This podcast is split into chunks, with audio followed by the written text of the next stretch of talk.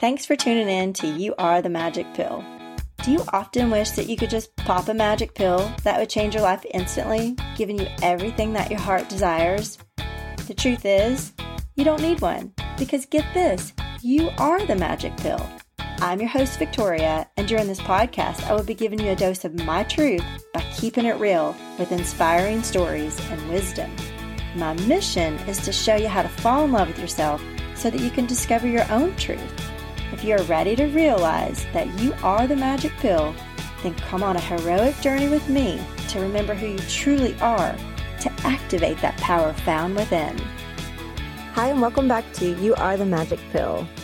I'm excited to have you here today, and I wanted to talk to you about something that I don't know. I've been wanting to talk to you about it, and then I actually did a couple of recordings that I didn't really like, and now I'm redoing it.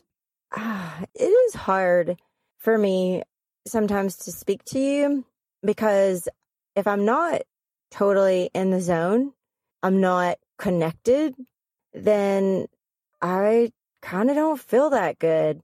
And so lately I've been experiencing that. And actually, I've been experiencing that my whole life. And so now I have that contrast to share with you. So I was thinking about this I was thinking about my childhood because I'm I'm doing a couple of things that are helping me go within more. It's helping me to kind of see, to become aware of what my story that I tell myself is all about. And I don't know if you've really become aware of your story that you tell yourself. Maybe it's something that you like about yourself. You know, it's a great story or maybe it's a story that holds you back. In my case, it's a story that's been holding me back. And honestly, I wasn't totally aware of what that story was. So I just wanted to share a little bit about that. So when I was a child, I'm not going to go into all the details right now, but not throwing anybody under the bus. I'm not judging, condemning, or anything like that. I realize that we all do things based on domestication. We all do things and and say things not necessarily because that's who we are, but that's, you know, kind of just our upbringing and what we were taught. So then we project that onto other people. So I totally get that. And, but as a child, I just felt always, I don't know, like I didn't belong and that I just never felt like a part of the group. And that would make me sad. And so I had some sadness and anger. And so even when you look at some of my family pictures, I have this like look on my face of like just sadness. And then some of them I'm ticked off. And I'm just talking like a little girl, you know, I'm just a little girl here. And I don't know, like it just, it's always kind of been there. And I didn't realize, like, as an adult, I would be like, I'm fine. Like, I'm fine with my childhood. It's not a big deal. I don't have any resentments. I don't hold any grudges. It is what it is, right? It's in my past. But I've learned now that that's something that I need to address. That's something, that's a place I need to go because I've learned that I still feel that way today. I still feel alone, even though I'm not alone, right? I still have that feeling of like, I don't belong and that I'm not part of the group. Even though I have the most amazing friends, I have the most amazing, you know, family, like I do. There's no reason for me to feel that way except that I was taught that as a child. Like it was just what happened to me as a child. That's the feeling that I had. And that's the feeling that I still have with me today.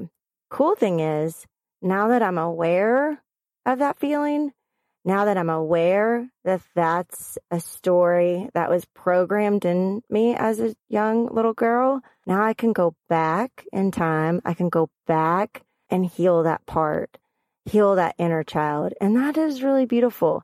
It's very painful. I will tell you that. I've been crying a lot. And that's okay. You know, sometimes we need to cry. We need to get those emotions out. And it's okay to have that sadness. You need to like have that death to ego, even. You need to have those tears to sometimes have the healing process happen. I just wanted to share that with you because it's been on my heart And I know it's kind of serious, but I mean, the world we live in today, there's a lot of fear, a lot of anxiety, a lot of just hopelessness. And I just want you to know that a lot of us feel that way. And a lot of that can be dealt with if you go back and you look at maybe what your story is. And if you want to rewrite that and change that, find out where that is, like find out where, what it is that you want to change and address that. And then a lot of times, you know, if you have things that keep coming up, keep repeating, or triggers that other people do that trigger you, that get you upset, get you hot, look at that because that's probably a shadow within yourself that you need to address. So I just wanted to kind of throw this out there a little bit for you to maybe if you experience it, maybe you're having some of the anxiety that's going on today and and it's actually been going on forever because we have that separation, right? When you when you're separated from the truth, you're separated from who you really are, then you have that feeling of that yearning feeling. So the best way to fix that is to meditate and pray and to go within and tap into that power within us and search your own heart and come back and get connected. And then that's where you can bring back that joy. That's where you can bring back that oneness, wholeness, and feel inspired. You know, if you can get yourself inspired by whatever it is that inspires you, figure that out if you don't know that. Find things that inspire you and then go within and get connected again then you're going to be able to pull yourself out. You're going to be able to shift it and redirect yourself back into that happiness and joy where we all want to be, right? But one thing that's helpful for me to know is that we're all on this journey and sometimes we go back down. We're high vibing, feeling great, life is wonderful, and then we low vibe it. And we're like, oh shit, what happened? It's okay. It's part of like whatever you're going through. You're like going through another part of you that needs to be addressed and looked at and healed. And that's cool. Think of it like, okay, here I am again. What's going on? Be in that moment, get inspired, and then go back within and reconnect.